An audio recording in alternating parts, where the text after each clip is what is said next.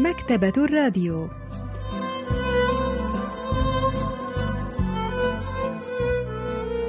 أهلا وسهلا بكم في حلقة جديدة من البرنامج الأسبوعي مكتبة الراديو الذي نستعرض من خلاله كتابا جديدا كل أسبوع. واليوم سوف نواصل استعراض قصة المرأة التي لم يبق لها إلا الذكريات للكاتب كيم شينو لحظات ونوافيكم بالتفاصيل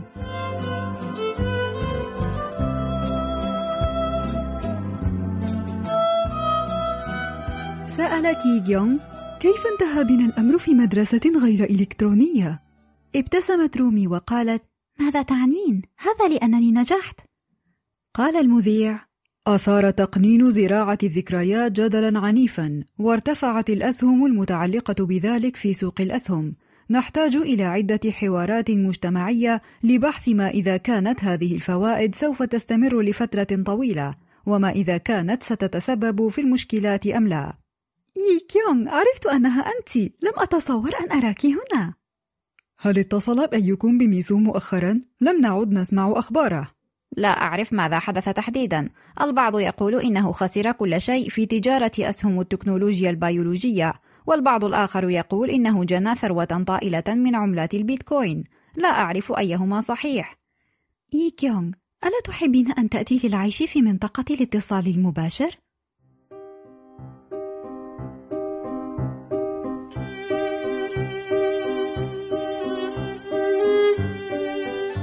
نشرت قصة المرأة التي لم يبق لها إلا الذكريات للكاتب شينو عام 2020 وتدور القصة في سيول عام 2028 وفي ذلك العالم المستقبلي يعيش الأثرياء في مناطق التواصل المباشر وجها لوجه بينما يعيش العامة في المناطق التي توفر الخدمات عن بعد بلا تواصل إنساني مباشر. وكان زوج بطلة القصة يعمل في البرلمان قبل أن يلقى القبض عليه بتهمة قبول الرشوة. قابلت بطلة القصة إحدى صديقاتها القدامى تشوآ في حفل افتتاحي للعام الدراسي في مدرسة ابنتها الثانوية. وتتعرف على أخبار ميسو الذي كانت تحبه عندما كانت طالبة في الجامعة والذي بدأ يظهر في أحلامها كثيرا مؤخرا.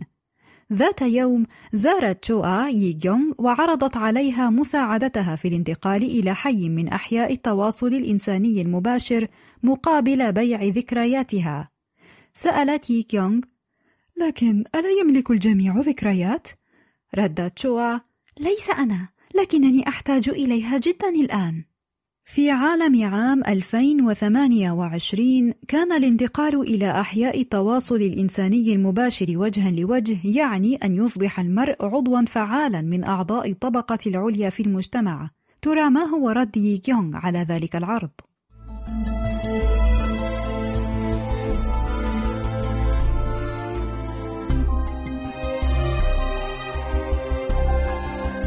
كان السبب الذي دفع تشوآ إلى محاولة شراء ذكريات ييغيونغ هو ابنها غريسون أحتاج إلى هذه الذكريات من أجل إجراءات الدخول الخاصة لابن غريسون يجب أن يخوض المتقدم مقابلات بالذكاء الصناعي وهي مقابلات مفصلة للوالدين.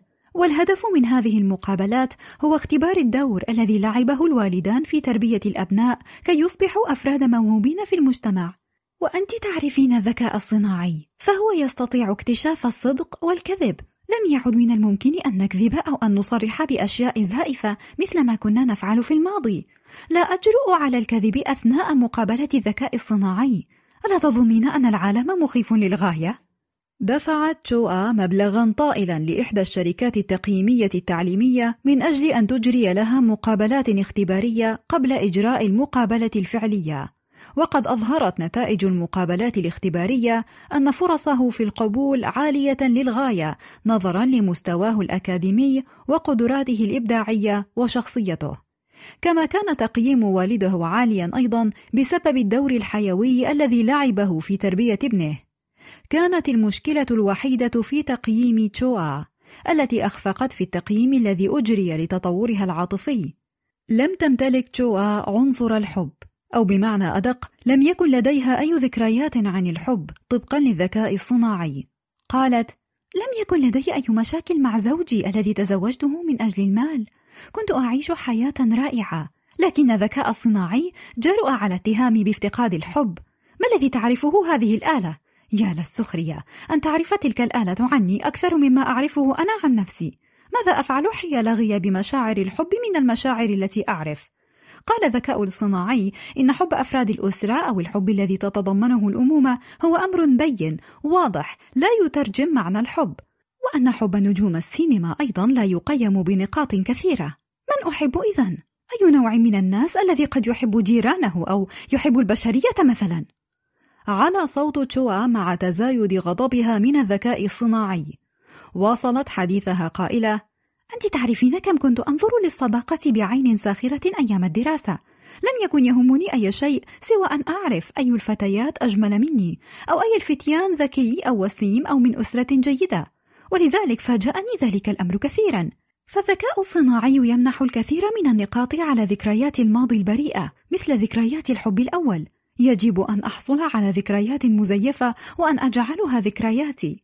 ولذلك شعرت عندما قابلتك صدفة أنها هدية من الله فأنا لم أكن أريد ذكريات شخص غريب عني تماما من المثير أن نجد أن ذكريات الحب الأول قد تلعب دورا مهما في النقاط اللازمة لدخول أحد الأبناء مدرسة ثانوية البروفيسور بانغ مين هو أستاذ الأدب الكوري في جامعة سيول الوطنية يحدثنا عن ذلك 우리가 대학의 입시라든지 또 대학원 입시라든지 이런 것들은 교육 과정에서 한 사회가 건강하게 유지될 수 있는 가장 중요한 그 요건이 العدالة في فرص التعليم والشفافية هي أهم شروط إنشاء مجتمع صحي.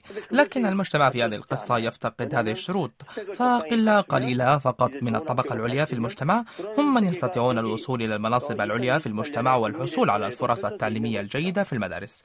لكن القصة تطرح أزمة جديدة تواجه ذلك المجتمع.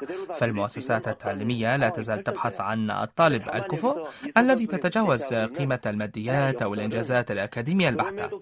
الطالب الذي يتمتع بشخصية صادقة ومشاعر عميقة تتمثل في الذكريات. وهذا مطلب يناقض طبيعة المجتمع الذي تصوره القصة الذي تتحدد قيمة أفراده طبقا لممتلكاتهم وموقعهم على السلم الاجتماعي.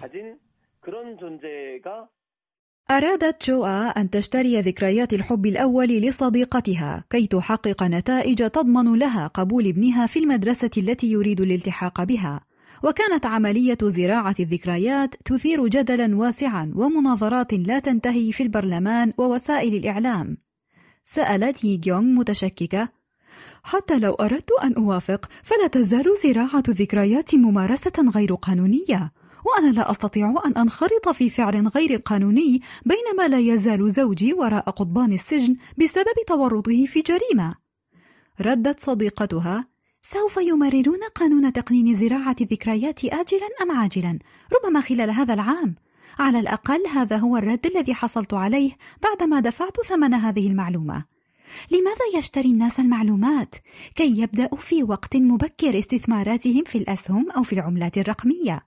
هناك توقعات كبيرة بتمرير القانون وبمجرد أن يكون الأمر قانونيا سيكون هناك سجلات لكل عمليات نقل الذكريات التي ستجرى. ولذلك فالآن هو الوقت الأنسب لإجراء نقل الذكريات. بمجرد أن يقبل دخول جريسون في المدرسة سوف تحول الدرجات الدراسية المعتمدة التي حصل عليها أثناء الدراسة خارج البلاد. وعندها سيتمكن من دخول الجامعة التي يريدها دون أن يجري اختبارات قبول الالتحاق بالجامعات.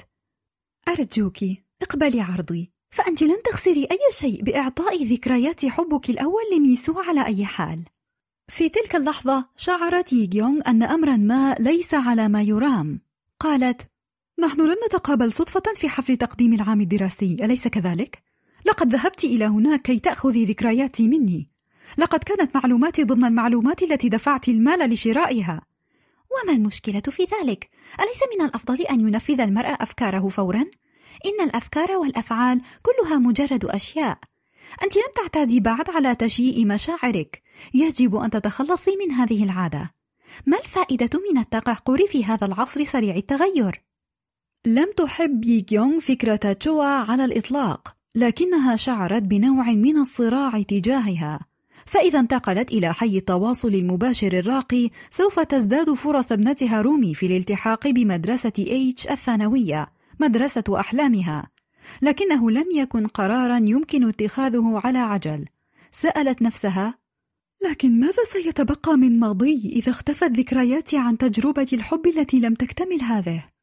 لم تشعر يونغ بأي سعادة في التفكير بأنها قد تستمتع بالعيش في ذلك العالم الذي يحدث فيه كل شيء كما يتمنى صاحبه تماما. ولأول مرة في حياتها شعرت أنها وحيدة بسبب ذكرياتها.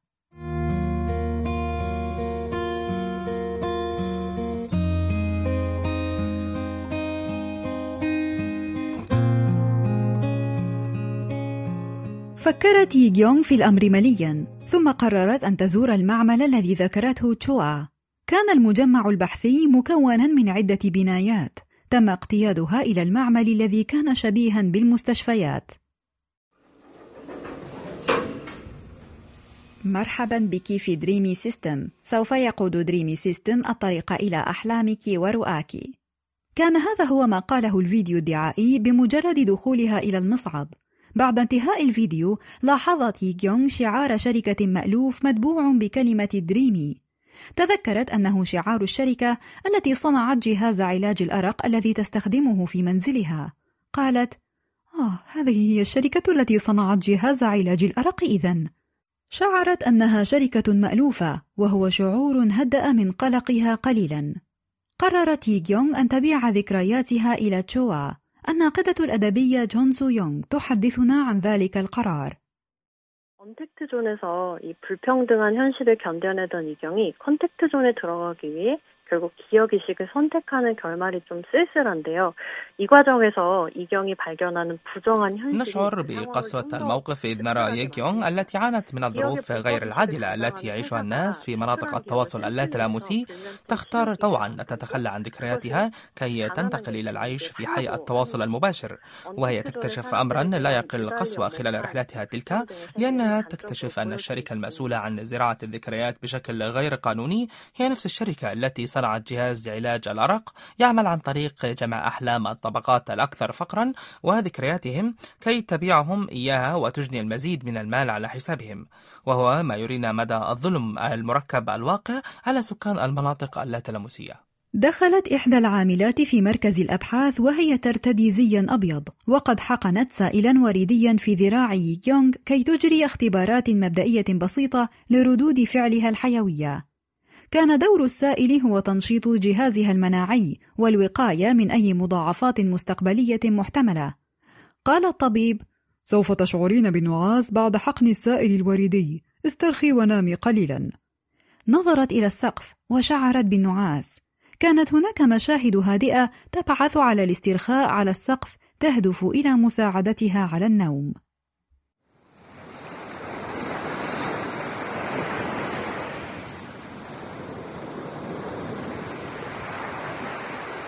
رأت شاطئا وقت الغروب وسمعت صوت الرياح وهي تهب وسط أشجار الغابة قبل أن تراقب قطرات المطر المتساقطة.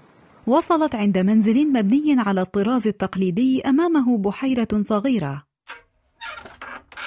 عندما دخلت المنزل عبر البوابة الخشبية رأت ميسو واقفا هناك. سألت ما هذا المكان؟ إنه المكان الذي سنعيش فيه معا. وما إن عانقها وقبلها حتى تغير المشهد.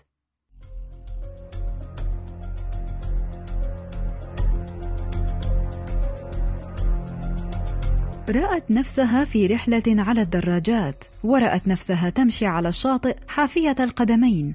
آخر ما رأته كان أوراق الخريف الجافة وهي تسقط على ثوب زفافها. ثم أعيدت المشاهد كلها من جديد. كانت هذه المشاهد من أحلامها. ثم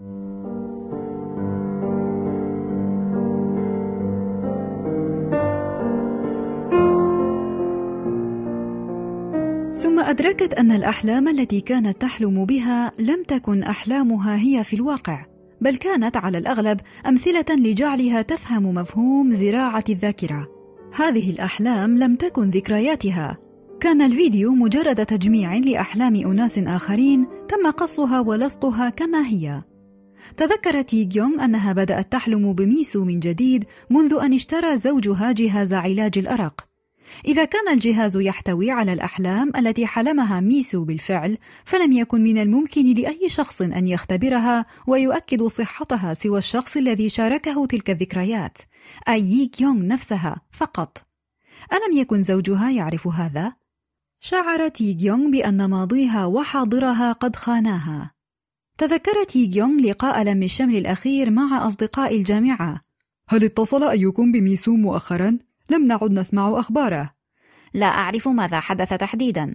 البعض يقول إنه خسر كل شيء في تجارة أسهم التكنولوجيا البيولوجية والبعض الآخر يقول إنه جنى ثروة طائلة من عملات البيتكوين.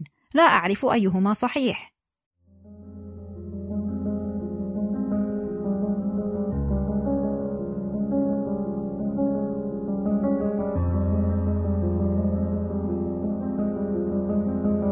ربما يكون ميسو موظفا في Dreamy System أو ربما باع ذكرياته إلى Dreamy System تذكرت يونغ ما قاله زوجها عندما اقترح عليها استخدام جهاز علاج الأرق.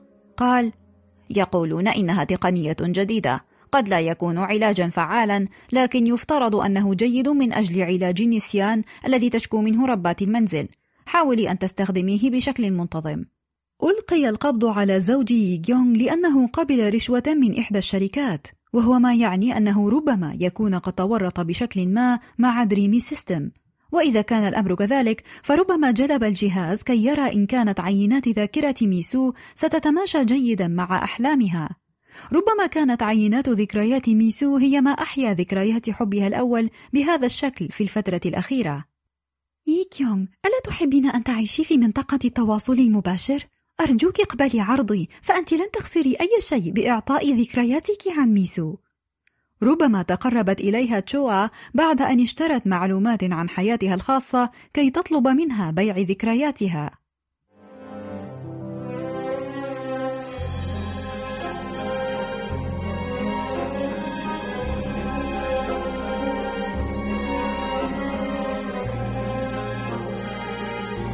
عندما وصلت يونغ إلى هذه النتيجة شعرت بالرعب لدرجة أنها أرادت التخلص من هذه الذكريات لكنها كانت قوية للغاية شديدة الارتباط بها ترفض الانفصال عنها. شعرت يونغ أنها تعرضت للخيانة والغدر بعد أن أدركت تلك الزوايا المختلفة لموقفها.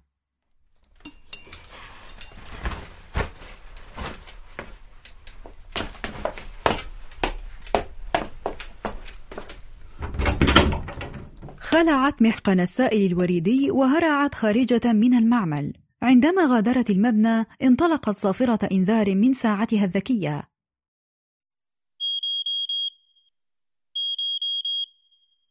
أقفلت صوت الإنذار وجهاز تتبع ال GPS في ساعتها الذكية قبل أن تفر هاربة.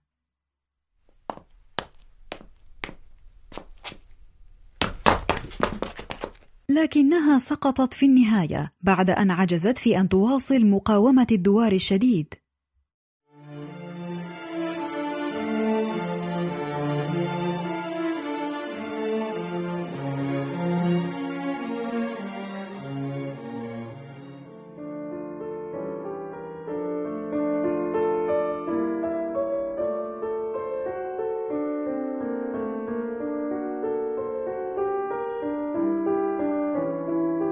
كانت مقطوعة إنجليش سوت لباخ تعزف على الراديو وكانت أوراق الخريف الجافة تتساقط من على الأشجار.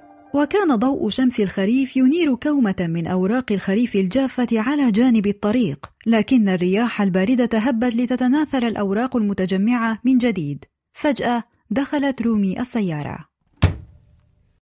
كانت رومي ترتدي زي الألعاب الرياضية. سألتها ييغيونغ كيف انتهى بنا الأمر في مدرسة غير إلكترونية؟ ابتسمت رومي وقالت وهي ترمي حقيبتها على المقعد الخلفي للسيارة ماذا تعنين؟ هذا لأنهم اختاروا اسمي ضمن سحب أجراه الذكاء الصناعي ألا تتذكرين؟ اختاروك في سحب هذا جيد هذا جيد جدا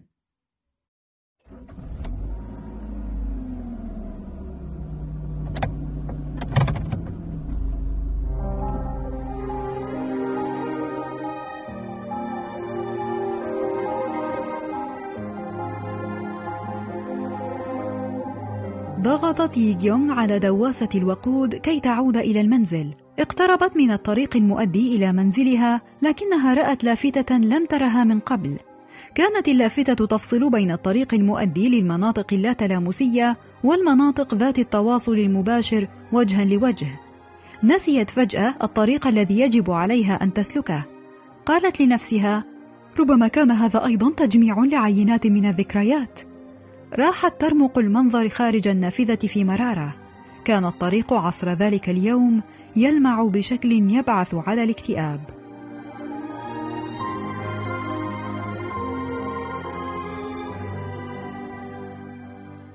중 처음과 마지막 장면은 사실인지 거짓인지 알 수 없게끔 처리가 되어 كتب المشهدان الأول والأخير بشكل يجعل من الصعب تحديد ما إذا كان حلما أم حقيقة ولا نستطيع أن نعرف ما إذا كانت رومي قد اختيرت ضمن سحب إلكتروني بالفعل أم أن ييغيونغ تختبر ذكريات شخص آخر فحسب لكن المشهد الأخير الذي نجدها فيه متحيرة لا تستطيع أن تقرر ما إذا كان الطريق المؤدي إلى منزلها هو الطريق إلى الحي اللاتلامسي أم إلى حي التواصل المباشر.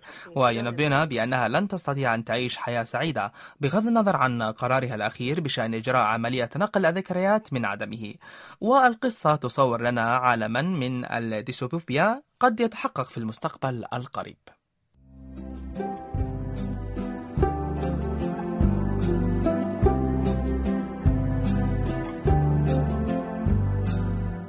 استعرضنا معا قصة المرأة التي لم يبق لها إلا الذكريات للكاتب كيم شينو.